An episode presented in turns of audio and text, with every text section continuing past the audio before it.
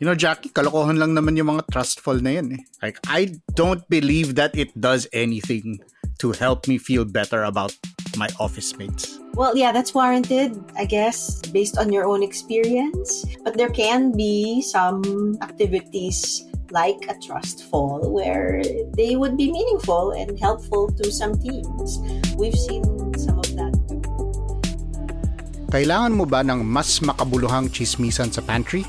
Listen to more conversations about work, both hot takes and thoughtful takes, with me, Carl Javier, and Jackie Caniza on The Imaginable Workplace.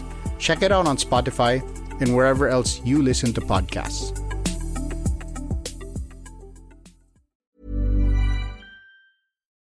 Marami sa atin ang umaasa sa COVID vaccine dahil ito ang nakikitang solusyon sa pandemya. Pero teka teka, ano nga ba ang dapat natin tandaan kapag pinag-uusapan ng bakuna?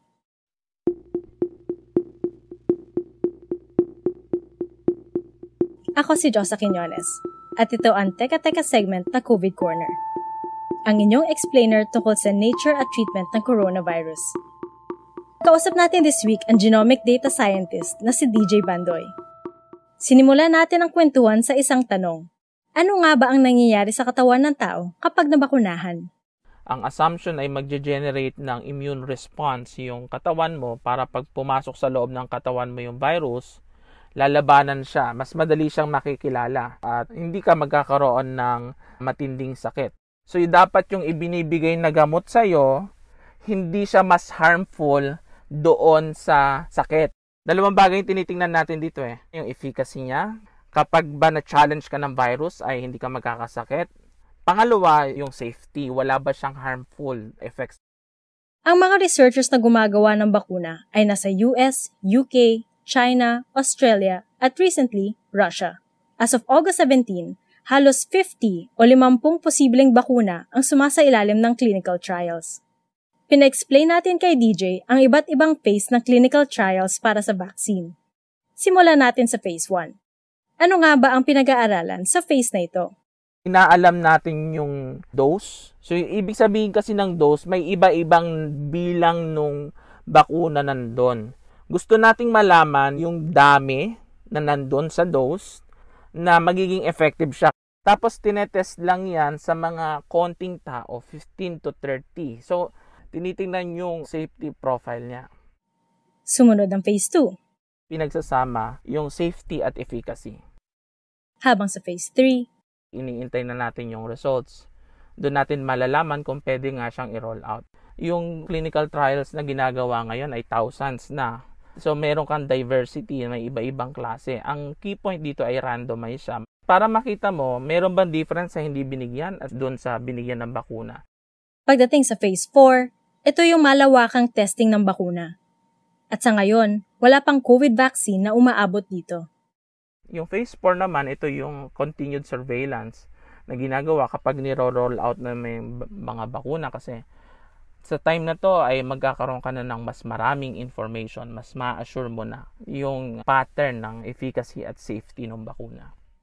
Ngunit kahit ang World Health Organization ay aminado na hindi lang vaccine ang makakapag-solve nitong health crisis. Kinakailangan pa rin talaga ng testing at contact tracing.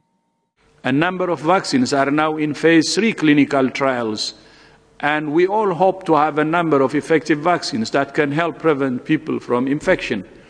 However, there is no silver bullet at the moment, and there might never be. For now, stopping outbreaks comes down to the basics of public health and disease control testing, isolating, and treating patients, and tracing and quarantining their contacts. That was Dr. Tedros Ghebreyesus, Director General of the World Health Organization. So kahit pasabihin nating may nakagawa na ng bakuna bukas, hindi ibig sabihin na pwede na itong ipakalat sa buong mundo.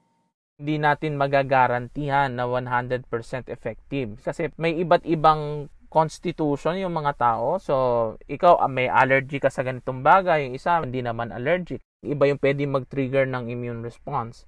For example, dinedevelop siya sa UK. Meron mga immunological differences between sa Pilipinas at sa mga nakatira doon sa bansa. Yun yung hindi pa natin malalaman kasi hindi pa naman ganun karami yung natetest. Sa Pilipinas, may dagdag pang dalawang dahilan kung bakit hindi tayo makakuha agad. Una, wala tayong kakayahan gumawa ng sarili nating bakuna. We need to build bioreactors. We need to train people to handle bioreactors at industrial scale, meaning a thousand liters. We need to supply that with cell culture material, and cell culture would require training of people and biosafety. So marami tayong manpower and technical skills as well as infrastructure na gagawin from scratch because we don't have a vaccine manufacturing capability. So even if we have a vaccine tomorrow, we will have to fall in line with the other countries. Pangalawa, halos kalahati ng populasyon ang kailangan bakunahan para magkaroon ng tinatawag na herd immunity. So yung herd immunity is the number para tumigil yung sakit and kinocompute yan if you know the reproductive number.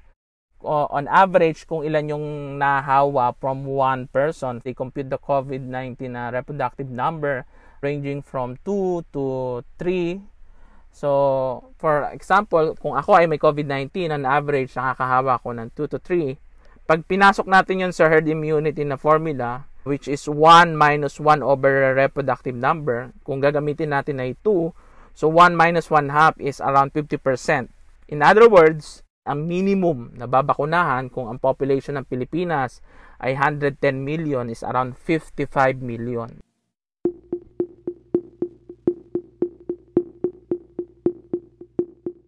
Teka, teka, trivia lang tayo bago matapos. Speaking of herd, Naisip niyo ba kung saan nanggaling ang salitang bakuna? Nanggaling ito sa salitang Latin na vaca, meaning cow, o sa Tagalog, baka. Kasi unang ginamit ang cowpox virus para labanan ang sakit na smallpox. And that's it for this week's Teka Teka segment, COVID Corner. Salamat ulit kay DJ Bandoy. We'll have him back next week. Muli, ako si Josa Quinones. This episode was produced by me with help from Kat Ventura. This was edited by Mark Casilian. Ingat!